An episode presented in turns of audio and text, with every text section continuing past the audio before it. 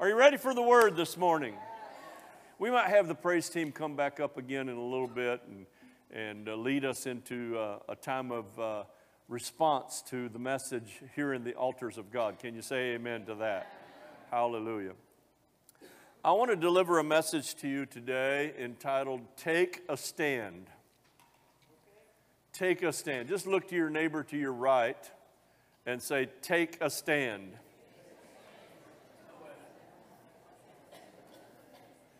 Now just look to those on the left and say, Take a stand. Pun intended, pun intended, pun intended. uh, this is the third message in a series from the book of Daniel. And uh, I don't uh, ever sit down per se and say, I want to write a series. It just seems that that's how it evolves. And so this is the third message in this series. Uh, now, Daniel is known as one of the uh, minor prophets in, in the Bible, specifically in the Old Testament. Yet, interestingly, even though he's known as one of the minor prophets, uh, Daniel is filled with some of the most memorable, memorable Bible stories that you'll. You're giving me a funny look, darling. Well, thank, thank you for fixing that for me. Yeah, it is her birthday, so I, I guess she can even correct me when I'm preaching. So, all right, so according to my bride, and she's always right, just saying, uh, Daniel is known as one of the major prophets in the Bible, specifically the Old Testament, and yet uh, the book of, you just messed up my whole introduction. Here. Dear. Anyway, I'm preaching from the book of Daniel today.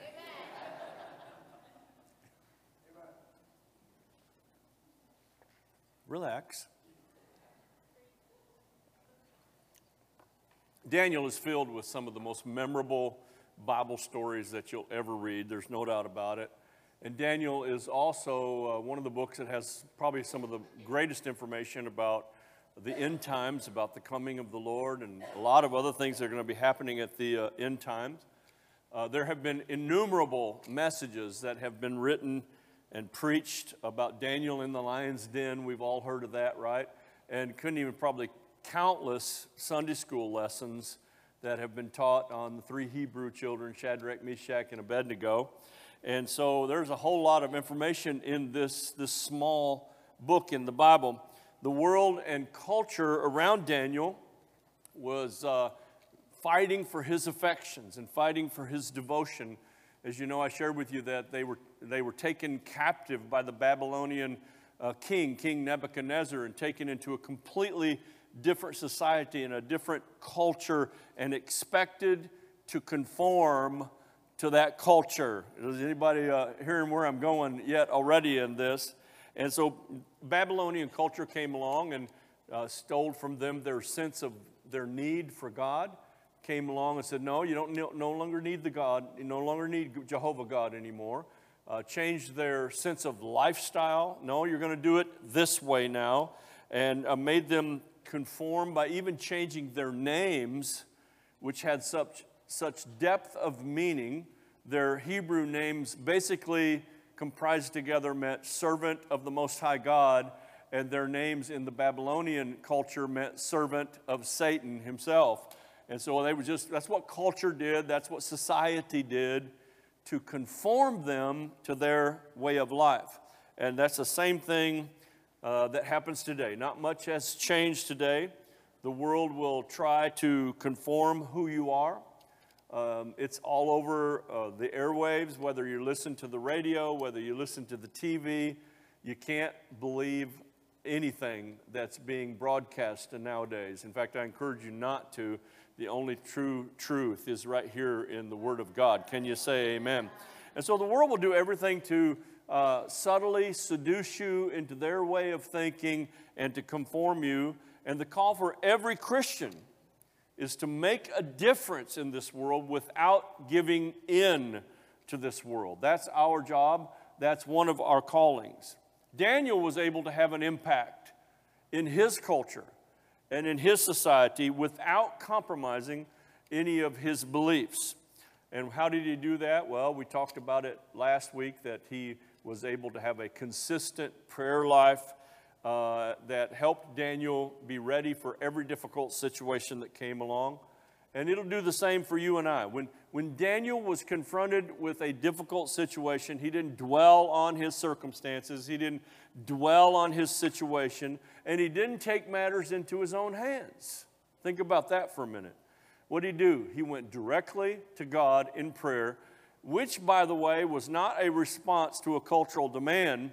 It was his lifestyle. That's what he did three times a day, every day of the week, every week of the month, every month of the year. And once again, today we're going to hear from the book of Daniel, and we're going to focus in specifically on these three Hebrew youths Shadrach, Meshach, and Abednego, as their names are in the Babylonian uh, culture, where we find them confronted with what looks like a seemingly impossible situation. I would dare say a, a, a, an impossible situation even more dire than any of us have ever faced or ever will face, and yet they leave us with a beautiful example. example. Daniel 2 opens up and talks about the 90 foot statue that King Nebuchadnezzar had, had made of himself, and he put out a decree that every, everyone in the land had to bow and worship this statue. Everybody. Now imagine if, that, if something even vaguely similar were to happen to us in America, and we were commanded, you were demanded that you're going to bow to this other God or die. I wonder how many of us, under those extreme circumstances, would take a stand or take a knee. That's an interesting perspective if you think about it, because the end times tell us that that's a great possibility for all of us. And so we have to be ready. If you uh, have your Bible with you, please turn to Daniel chapter 3, which, by the way, is one of the major prophets. Uh, I'm so happy to, to know that. So, amen. I'll milk that for a little while and maybe even a little while later on this afternoon, just saying. So, just kidding, sweetheart. Daniel chapter 3, verses 1 through 7. Let's read, uh, I'm reading from the New Living Translation uh, of the Bible. King Nebuchadnezzar made a gold statue 90 feet tall and 9 feet wide. Big statue. And he set it up on the plain of Dura in the province of Babylon. Then he sent messages to the high officers, officials, governors, advisors, treasurers, judges, magistrates, and all the provincial officials to come to the dedication of the statue he had set up. So all these officials came and stood before the statue King Nebuchadnezzar had set up. Verse 4 Then a herald shouted out, People of all races and nations and languages, listen, listen to the king's command. When you hear the sound of the horn, flute, zither, hey, Jonathan, why don't we have a zither in the band? In fact, what's a zither? Uh, a flute, zither, lyre, harp, pipes, and other musical instruments bow to the ground to worship King Nebuchadnezzar's gold statue. Anyone who refuses to obey will be immediately thrown into a blazing furnace. I'd say there's an ultimatum laid down, right? A, a red line in the sand, if you will. It says you don't, you don't bow to this, uh, this image of the king who, who pretended to be a god, then you're dead. We're going we're going to cook you this afternoon. Verse 7 So at the sound of the musical instruments, all the people whatever their race or nation or language, bowed to the ground and worshiped the gold statue that King Nebuchadnezzar had set up. So they're commanded to bow down to King Nebuchadnezzar. Uh, this doesn't work for them because they are completely devoted and committed to worship only one God, the true God, Jehovah God. That's their commitment. But they're faced with a choice. They've made a commitment in their hearts that they were not going to defile themselves with any of the king's stuff, with any of the pressures and the demands that culture made at them. They were not going to do it. They had already made that decision that no matter what, they were, they were not going to bow, they were going to take a stand. And that's really, in a nutshell, that's my message to all of us today, is we've got to come to a place where we have a resolve and make a decision that no matter what society, uh, the deep state, or any of the other things that uh, those who are trying to uh, uh, reform and conform our country into a socialist slash communist country that we choose that we're not going to bow. No matter how much they say to us that our God is not real and that Christianity is not real and that we're all just a bunch of fools, we will not bow. We will, ha- we will take a stand against culture. But guess what, beloved? It's going to cost you. Many Christians are not prepared to have to pay whatever price it may be for their faith. But the days of easy Christianity, friends, are behind us. It's time for us to be ready and willing to take a stand. Can you say amen? Let's continue reading from verse 8 through verse 15. So we see in the very beginning there that the, the statue is set up, everyone, when the music starts playing. Isn't it interesting how the devil reverts and distorts everything God does? You know, how do we start all of our worship and our, our church services? In music, and it's a call to come, what, bow before the God of gods, the Lord of lords, the King of kings, amen? And so Satan says, well, we're going to have a, a different worship session. And when the music starts, everybody's supposed to bow before the king. Uh, so, verse 8 But some of the astrologers went to the king and informed, uh, told on the Jews. They said to King Nebuchadnezzar, Long live the king! You issued a decree requiring all the people to bow down and worship the God, the gold statue, when they hear the sound of the horn, flute. Hey, Jonathan, there's the zither again. Uh, lyre, harp, pipes, and other musical instruments. We're going to have to figure out what a zither is. Like a what? Harp? Okay. Uh, so uh, that verse number 11, that decree also states that those who refuse to obey must be thrown into a blazing furnace. Can you, I mean, can we really wrap our heads around the fact that anything vaguely similar could happen in our future?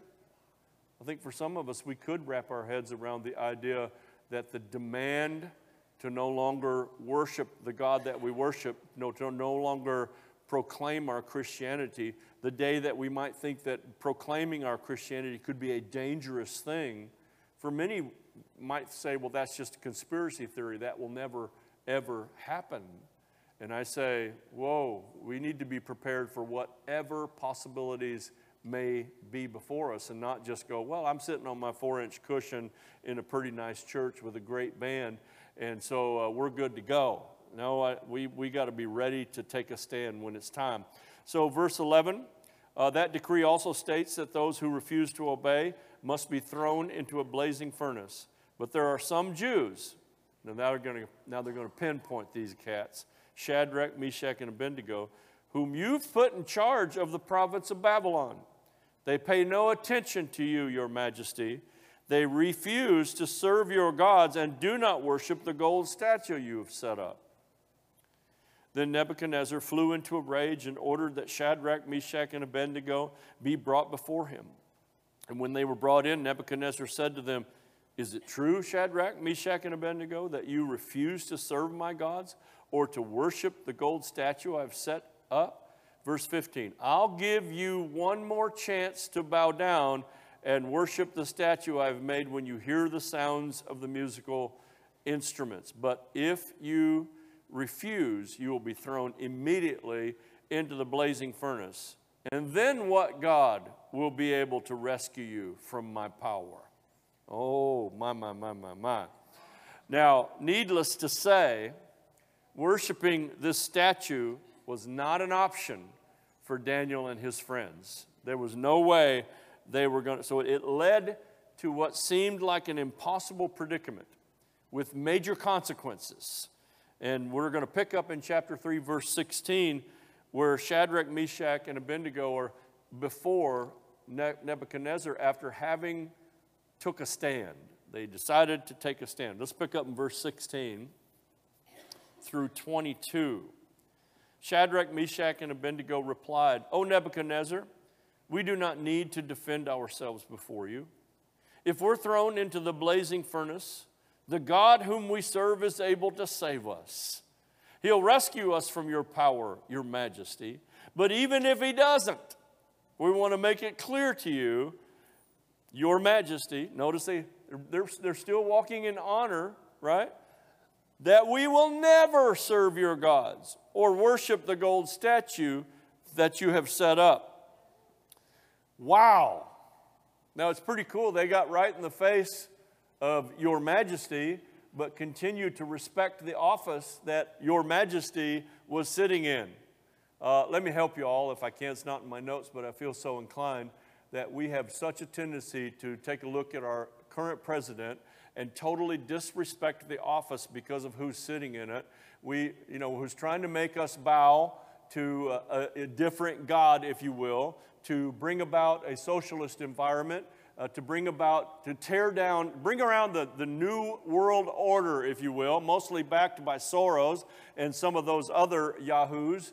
Uh, excuse me for just getting real today. And yet we see, the, we see our president fall down and we go, oh, that's so cool. Hope he hurt himself and he won't be able to get up and do it anymore. If he'd only just go ahead and have complete dementia. What about this same kind of respect that we saw here? Many of you won't even call him President Biden. He's just Biden. Huh? Oh, it's so quiet in this church this morning. We're supposed to have respect for the office.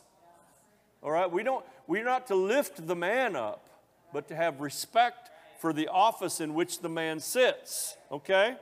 And you got to keep in mind that, the, that the, the heart of the king is in the hand of the Lord, and he can turn that, that, that river any direction that he wants it to go. But there's so many believers, so called believers, that show such disrespect for uh, our, our governing officials. Well, he stole the election. That's, well, okay, what, what, whatever. He's still the president. And you know what you should be doing? Praying for him. Not praying him out. Oh, Lord, get him out of there. Huh? And I'm not, I'm not in here as a Trump fan or a DeSantis fan or whoever else. They're all yahoos to me. okay? But I, this is a beautiful lesson. They're getting ready to be thrown into the fiery furnace for not bowing before the God, and they, they still showed this amazing respect for the king that was getting ready to throw them in the furnace. That's something, you I've taught you all many times over the years that when you walk in honor, you walk in the supernatural, miraculous realm of God. Huh? And so, uh, yeah, we got to be honoring people. So, where did I leave off? Verse 18. But even if he doesn't rescue us, we want to make it clear to you, Your Majesty, that we will never serve your gods or worship the gold statue that you set up. Verse 19. Nebuchadnezzar was so furious with Shadrach, Meshach, and Abednego that his face became distorted with rage. Think about it he commanded that the furnace be heated seven times hotter than usual. Then he ordered, are you ready for this? Verse 20. Then he ordered some of the strongest men in his army. The strongest men in his army. Big dudes, war torn, scars everywhere, probably ribbons everywhere. These were the strongest men in his army to bind Shadrach, Meshach, and Abednego and to uh, throw them into the blazing furnace. So they tied them up, threw them in the furnace, fully dressed in their pants, turbans, robes, and other garments. And because the king, in his anger, had demanded such a hot fire in the furnace, the flames killed the soldiers as they threw the three men in. Okay, so I'm trying to get you to get a picture of what this scenario looks like. I know that in our society, we don't have a King Nebuchadnezzar who has a fiery furnace, okay? Uh, it's a metaphor for things that can happen in our society, though, okay? And so, arguably, the most powerful part of this passage is that these three friends resolved to, to serve one God, even if they weren't spared from the fire. And they were bold enough, said, Doesn't matter. We are not going to bow to your God. We will do whatever we have to, no matter what, even in the face of this dilemma. And this was more than a dilemma, okay? When the, when the strong army dudes scorched just throwing these three Hebrew children in the fire, that had to have been uh, that had to have been a crazy R-rated movie. Let me just say right there. So I wonder if faced with any type of metaphoric similar situation, would we be chameleon Christians and choose to blend into our environment uh, and bow to whatever the government would tell us to do? Or will we take a stand and do what the government of God, because the government is on His shoulders, can you say amen? And to do what thus saith the Lord and do what the Bible teaches us to do. But even then, we got to do it with honor. And we got to do it with respect. I know that messes with some of y'all, but I wonder would we take a stand? Would I take a stand? It's not, I'm not standing up here and going, I have arrived, okay? I didn't even know he was a major prophet, so leave me alone. Okay? oh, praise God. So I, you have to wonder. You need to ask yourself if I was faced with a similar situation, would I take a stand? Or would I bow in order to save my neck and to save my family's neck? Would I bow? You see, it's when the difficult circumstances show up that our true colors show up. And it would be easier for us, oh, we'll take a stand. Yeah, but I wonder if we have the mettle that Shadrach, Meshach, and Abednego had in the face of that fire to still take a stand, no matter what, knowing they were about to be crispy critters. There's no doubt about that. I wondered if you would be prepared to face the trouble and the difficult situations because, like Daniel, you have a consistent prayer life. Reaching back to last week's message, because we must have a consistent prayer life. Or, or is, is your prayer life a weak and sporadic prayer life that causes us to stick our tails between our legs and give in? Are we going to be able to stand when the trials truly come? Because how you stand is what really matters. Okay? So, do you remember the statement that I had you write down last week? It was a consistent prayer life prepares you for difficult situations. Uh, we are having an, an, amazing prayer movement here at Resurrection Life Church with our Wednesday night midweek prayer times with a number of people showing up. It was a beautiful prayer time in this sanctuary today with about 25 people here. And as I stood and looked over the, the people that were here, I recognized that every ministry in this church was represented in this morning's prayer meeting. Now, I don't know if you understand how rare that is that every ministry in this church had someone, and I don't think, no, they didn't all get together. Let's make sure that everyone from every ministry, no, it was just prayer is moving in this house, and God is moving people, and people are moving toward prayer time. And it was just a beautiful prayer time this morning. By the way, you're welcome every Sunday morning at 8 o'clock. I've told you this a number of times. Probably the greatest dose of peace that you'll get all week long will be that half hour on Sunday morning, and you won't be sorry that you did it. So remember that a consistent prayer life is what prepares you to face difficult situations. Now, I know that in this setting, we're talking about three Hebrew children getting ready to be thrown into a fire and burned up. But what about just the everyday difficult situations that we all face? Huh? Every day, and I'm not talking about the major stuff just the everyday difficult situations.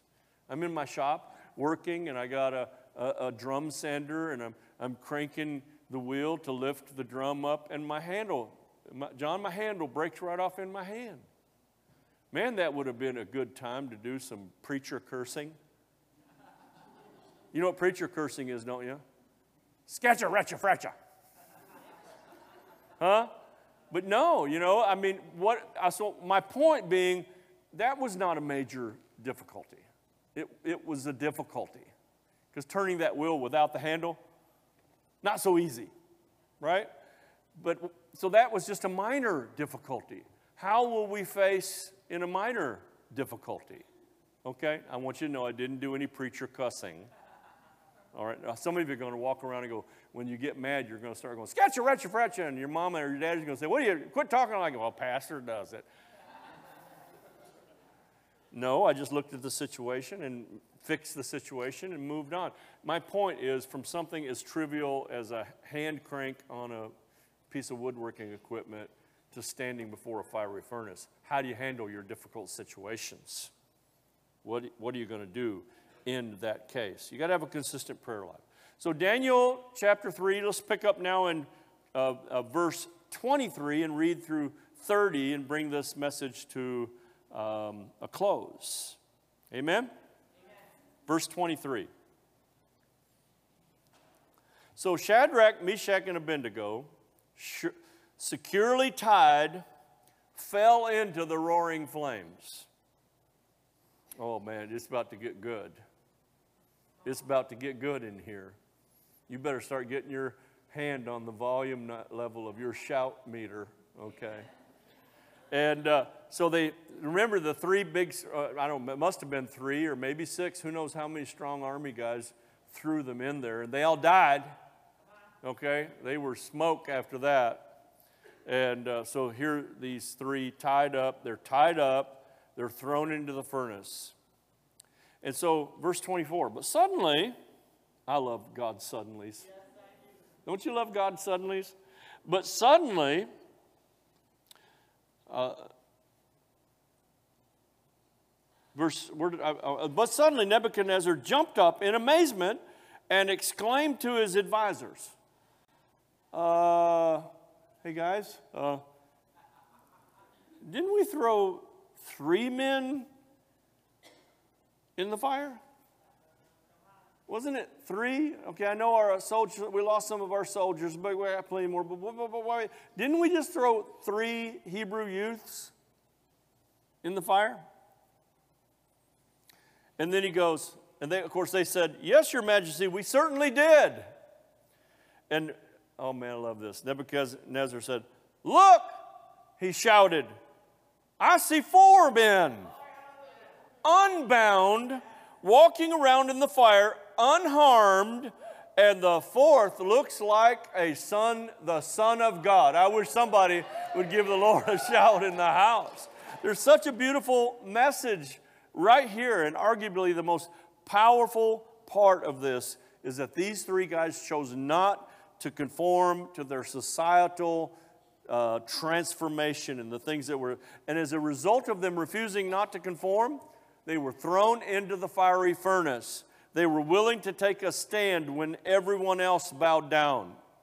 Are you hearing me, beloved? And as Christians, we have to be willing to do the same. God does a miracle in this story. I love what the book of Luke, uh, chapter 18, says What is impossible with man is possible with God. I just add an absolutely to that. Whatever is impossible to man is absolutely, certainly possible with our God. Amen.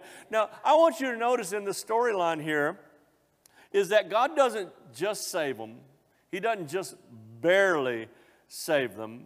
So let's take a look now in verse 26. Then Nebuchadnezzar came as close as he could to the door of the flaming furnace and shouted, Shadrach, Meshach, and Abednego! He must have just got converted. Servants of the Most High God, come out, come here. Imagine you were there. You'd be absolutely freaking out. A bunch of my soldiers just died. We tied up these three Hebrew teenagers, we threw them in the fire. Three of them, but there's four in there now and they are having one Holy Ghost church service marching around in that place. Amen? Oh my gosh, I love this picture. Uh, so King Nebuchadnezzar has been humbled. He's already been converted. Servants of the Most High God, come out, come here. So Shadrach, Meshach, and Abednego stepped out of the fire. I wonder if they said, uh, "Excuse me, Jesus, but uh, the king's we gotta we gotta go, you know, represent you now." So they stepped out of the fire. oh my word! Then the high officers, the officials, and the governors and the advisors crowded around them and saw that the fire had not even touched them. Not a hair on their heads was singed, and their clothing was not scorched. They didn't even smell of smoke. All right, I smoked some ribs this weekend. I probably still smell like smoke. There, I mean, I, I wasn't in the fire, right? They didn't even smell like smoke. Let me go ahead and read on to verse 30. Then Nebuchadnezzar said, Praise to the God of Shadrach, Meshach, and Abednego. He sent his angel to rescue his servants who trusted in him. They defied the king's command and were willing to die rather than serve or worship any God except their own God. This was the king's confession. The guy who made the 90 foot statue is probably thinking, somebody better go tear that thing down before I throw somebody else in that fire, right? Verse 29 Therefore I make this decree. If any people, whatever their race or nation or language, speak a word against the God of Shadrach, Meshach, and Abednego, they'll be torn limb to limb. this guy's one radical Christian, isn't he? He just got saved for crying out loud. He still hadn't been totally converted yet, has he? and will be torn from limb to limb, and their houses will be turned into heaps of rubble. Why? Because there is no other God who can rescue like this. I wish somebody give the Lord a praise. Amen. Amen. Hallelujah. So God doesn't just barely save them. They didn't come out and have to go to a trauma center for their burns. No, not a hair on their head was singed. I know that would be really easy for God. He doesn't need to worry about that with me and a few other, you know, wonderful men in the house. You know, you know what they say, God doesn't uh, put marble tops on church, uh, cheap furniture. Just saying, brothers. right? Their clothing wasn't scorched. They didn't even smell of smoke. Now, I had already written this message when I, when I smoked the ribs this weekend. I kept, you know, even when I was out in the boat and pulling some tubers behind me, I could smell smoke coming off. I mean, I'm, oh, those ribs are going to be good, boy. But anyway, so all of that was in and of itself pretty amazing, if you think about it. But what makes my heart soar even more is what we read in verses 24 and 25. And I want to read this now again from the New King James Version. Then King Nebuchadnezzar was astonished Again, I've tried to paint the picture of what this scenario must look like. So put yourself in the movie, okay? I mean, imagine the king sitting up there on his throne, all high and mighty, and he's thrown these three guys in the fire, and he sees what he sees. And so then King Nebuchadnezzar was astonished. You think maybe? And he rose in haste and spoke, saying to his counselors, Did we not cast three men bound into the midst of the fire? And they answered and said to the king, True, O king. They had to been, they had to have egg on their face. Oh my goodness. So he said, Look, he answered, I see four men loose, free, no more bondage, no more chains, walking in the midst of the fire. They weren't just sitting around. You know, this is one of the old Pentecostal. I don't know if you ever had an old Pentecostal uh, marching line around the, the church building. Ever, anybody ever been in an old Pentecostal marching around? I remember when, when, uh, when I was a kid, you know, they would, somebody start marching around the building. Next thing you know, everybody in the church was following. We just marching around the, marching around the sanctuary. Don't y'all look at me with that crazy look. I'll make us all get up march. No, I don't. I won't do that. So here they are marching around. And I mean, he goes, I see four men loose walking in the midst of fire, and they are not hurt. I love this. And the form of the fourth is like the Son of God. Wow. an angel of the Lord. Come on, somebody. I mean, these three Hebrew, Hebrew youths were thrown into a furnace that was so hot that it killed those that even approached the furnace.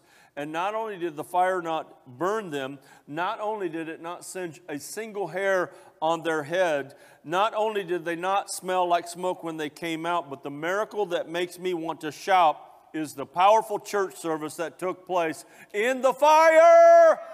When the Lord showed up, I wish somebody would hear my message today. It's in the fire when the Lord shows up for you.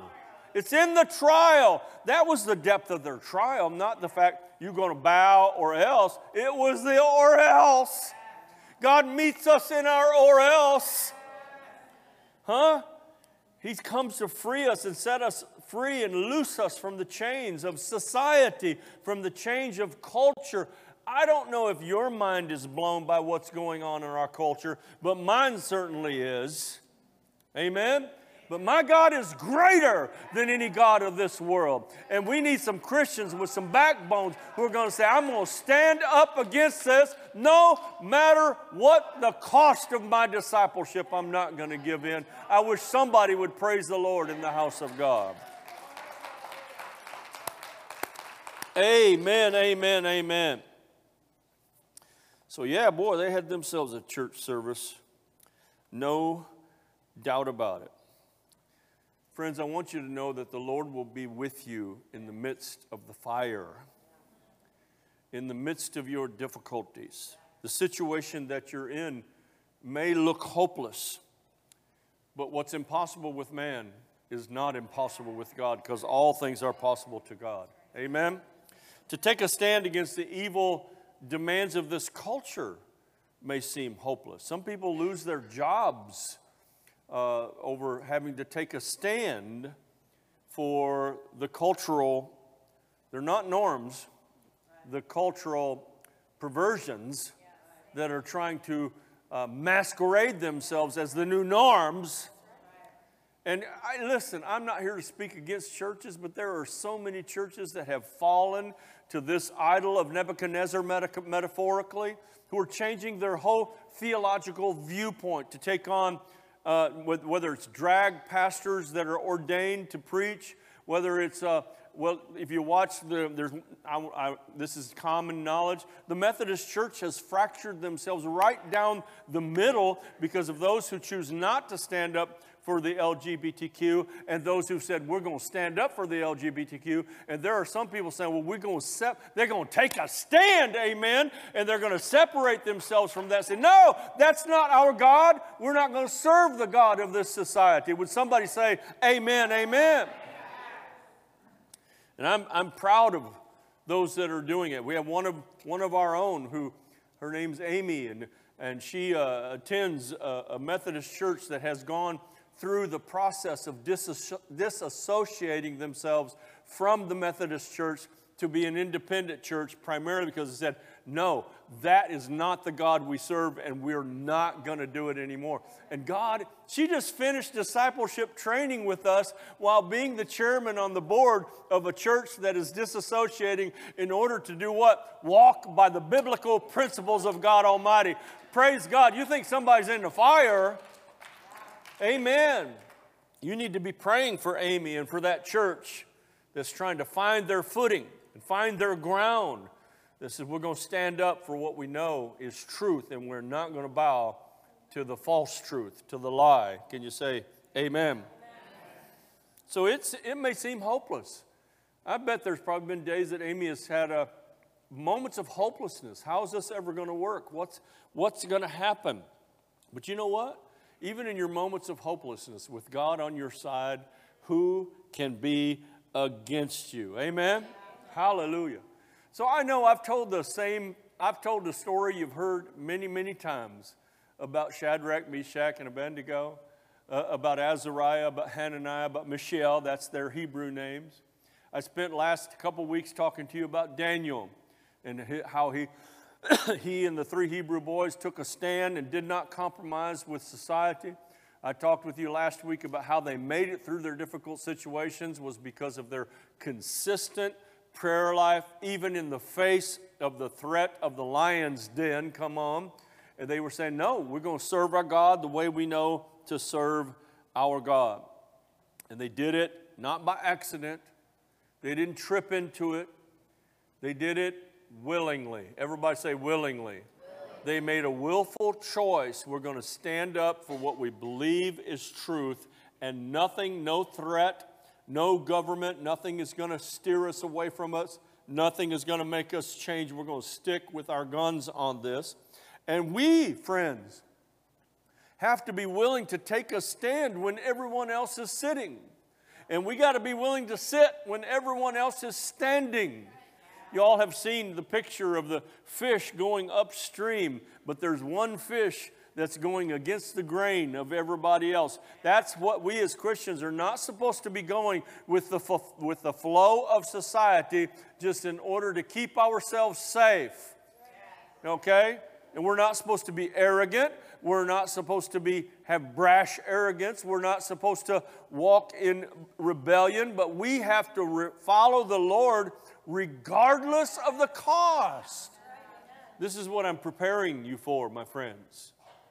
Because now, granted, society may get a reprieve because there's a whole lot. Once the children started getting attacked as they are currently getting attacked, a lot of people started making their voices heard and said, We are not going to stand for this, you're going to start attacking our kids. Amen. But you know, even that's a ploy of the enemy to sacrifice the kids has been something the enemy has been doing all the way back to the early gods of Moab, where they sacrificed their sons and daughters. And now we're sacrificing our sons by turning them into girls, and sacrificing our daughters by turning them into boys. And we're mutilating our children, and people are starting to stand up and say, No! So I believe America has a chance for a reprieve. But you know what it's going to take, friends? Christians that will take a stand and let their, it's time to quit hiding behind in the foxhole. It's time to quit, just keep our heads low and fly under the radar. I've been there already, okay? I've already repented for that. Can I get a witness from somebody? But it's and you all know that I'm not a political rebel. I'm not in the whole political scene, but yet I'm, I'm discovering that all through the Bible, these cats were involved in political stuff. Amen. So I'm not saying we're going to become a political church, but we're going to stand for the truth and we're going to do it with all of our hearts. Amen. But we're not going to do it with brash arrogance. We're going to do it with love. It's love that covers a multitude of sins. I wish I could get a witness from somebody. So we have to remember that following the Lord is, is a costly endeavor. It is, it'll cost you everything. That's what the scripture says that we have to die to self. We have to, basically, meaning you give up everything else in your life to serve God. The beautiful thing is, is that God restores so much in our lives and returns so much to us. But understand that there are consequences for standing up for your faith. So we're either going to be a church that will stand up for our faith, or we'll be a church that will bow to the metaphoric uh, image of Nebuchadnezzar. Even in the last days, when the Antichrist makes himself known, he will have an image of himself displayed in the Holy of Holies. And it will be required that everyone worship the beast and worship the image. Same storyline. And those who don't will be hunted down. And according to the book of Revelations, will be beheaded. Well, thank you so much for that positive close to a message. See, I'm not, pre- I'm not preaching a pipe dream to you all. I'm preaching something that should help us understand we have to be solid, tough sheep, tough lambs, tough, tough people of God who are willing to take a stand for our what we believe and not uh, just duck corners to make sure we never confront anyone about it. But again, again, not arrogant, brash arrogance, not rebellious confrontation, not mean confrontation. We're, we're called to be gentle, yet we're called to be shrewd as a serpent. Gentle as a dove, shrewd as a serpent. That's what the Scripture says. So, yeah, as I close, yeah, praise team, y'all better come on up here and fix this for me.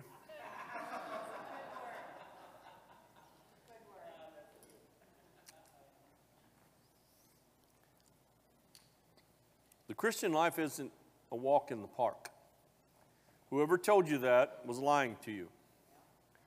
Uh, I know many of you have heard this illustration. Being a Christian is like falling into a bed of roses. Sounds pretty on the surface till you get down inside that bed and you're all cut up with the thorns in there, you know what I'm saying? Okay? So anybody who says you just be a Christian and all of life will be ducky hunky dory is not telling you the truth. Now, the rewards in life that God gives us for standing up for our Christianity are pale in comparison from any other reward we can get in, in the earth and in the world. Amen? And people who choose to stand up for their Christianity for some earthly reward are missing out on the boat because it's the heavenly reward that matters the most. So, I'm not trying to talk people into not accepting Christ. But we as ministers do a disservice to people to say, just raise your hand and say the sinner's prayer with me, and we say, Amen, you're good to go. No, you're supposed, we're supposed to make disciples out of you. Amen. Radical, on fire disciples for Jesus Christ. And that's what we intend to do here to help people live the life that they're born to live. And what does that require? Hard truth. The hard truth. So, here in this case, it resulted in a group of friends being thrown into a fire. And living for God will always cost you something. In fact, it should cost you everything because Jesus paid everything for you. We do not belong to ourselves according to Scripture. We've been bought with a price. We are His and His alone. Living for God will always cost something, but we got to be willing to walk into impossible, seemingly impossible situations. But if you heard the message to you today, it wasn't until those three Hebrew boys were in the midst of the fire that Jesus showed up.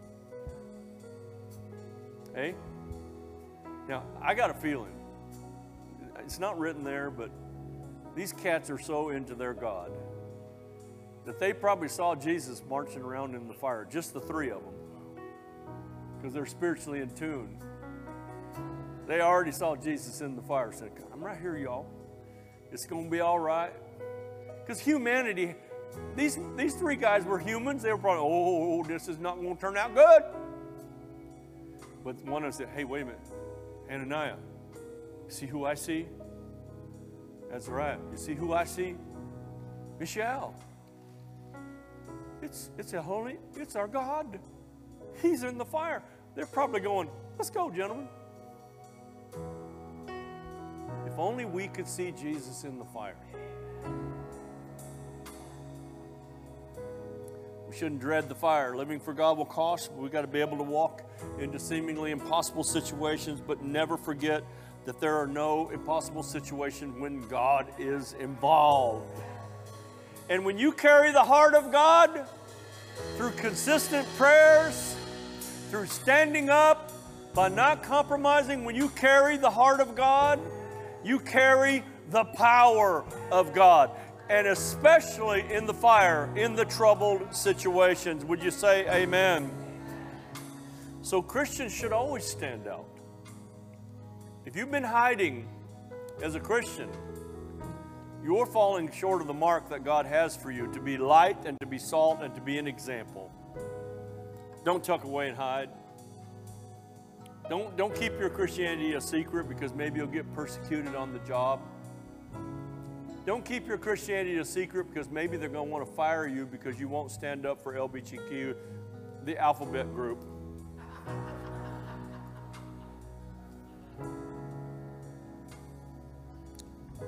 We're supposed to stand out.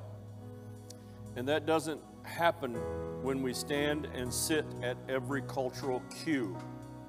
Because that's what culture is doing, offering us another cue to stand up for them or to sit down against our God. We got to take a stand for what we believe. I'm going to do everything in my power as your pastor to take a stand for us and for what we believe. And there are some things that I'm doing right here in our own community that are not going to be easy as I'm taking a stand against some of the things that God, that the enemy, that Satan is using to divide men of God and women of God. So I either take a stand, take a risk, or I sit back and stay quiet. But I know who's waiting for me in the fire. I'm not saying I ever want to go in the fire, but I don't know, man. I'd love to be in that church service. What about you, Jonathan? He said, I don't know, Pastor, this is on you. I'm just a piano guy. so we got to take a stand for what we believe, beloved. We got to be ready and willing. The Bible says we got to be ready and willing to give a defense for why we believe what we believe. 1 Peter 3:15. Always be prepared to give an answer to everyone who asks you to give the reason for the hope that you have. Children of God, Christians, are you prepared to give an answer for the hope that you have? Or are you going to tuck tail and run? Let me finalize this sermon with the three power statements that I've given us over these three weeks. Number one, a consistent prayer life will prepare you for difficult situations. A consistent prayer life will prepare you for difficult situations.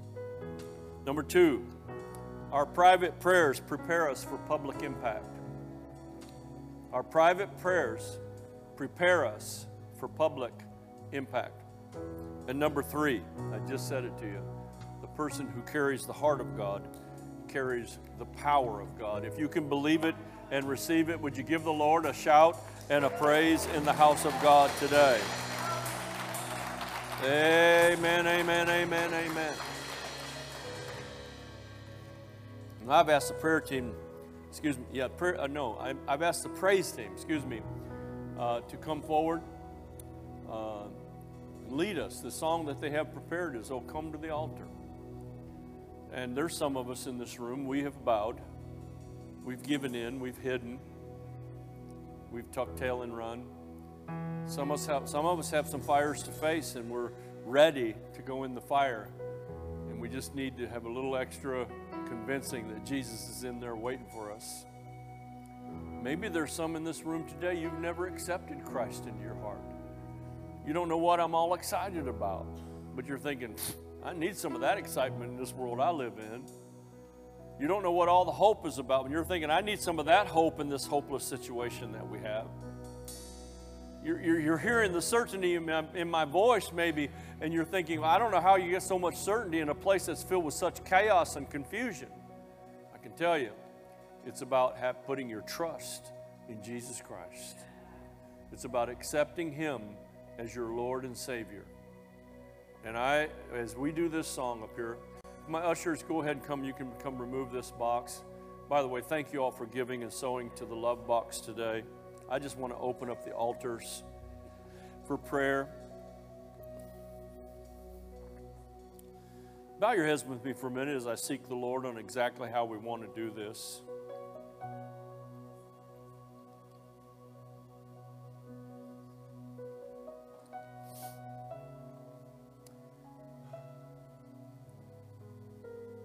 You all know me well enough to know that I don't do altar calls with some drama and I don't do altar calls to try to get people to jump through hoops. There is an invitation to the altar today. You might think, well, I can have an altar anywhere. You're, you're right, you can. There's a something to be said about moving your feet and leaving your seat and coming to a place of prayer.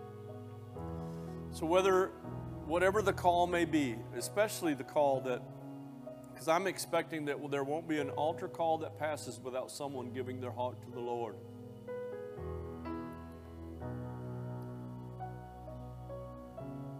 If you've never accepted Christ, if you've never put your trust in Him,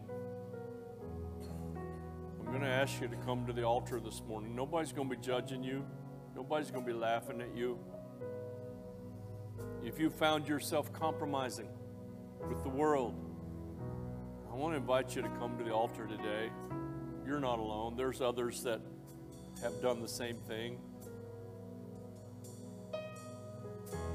if you want to be able to have that certainty to go into the fire, I want you to come to the altar today. And don't worry, you're not alone there either because there's a lot of us that are afraid of the fire.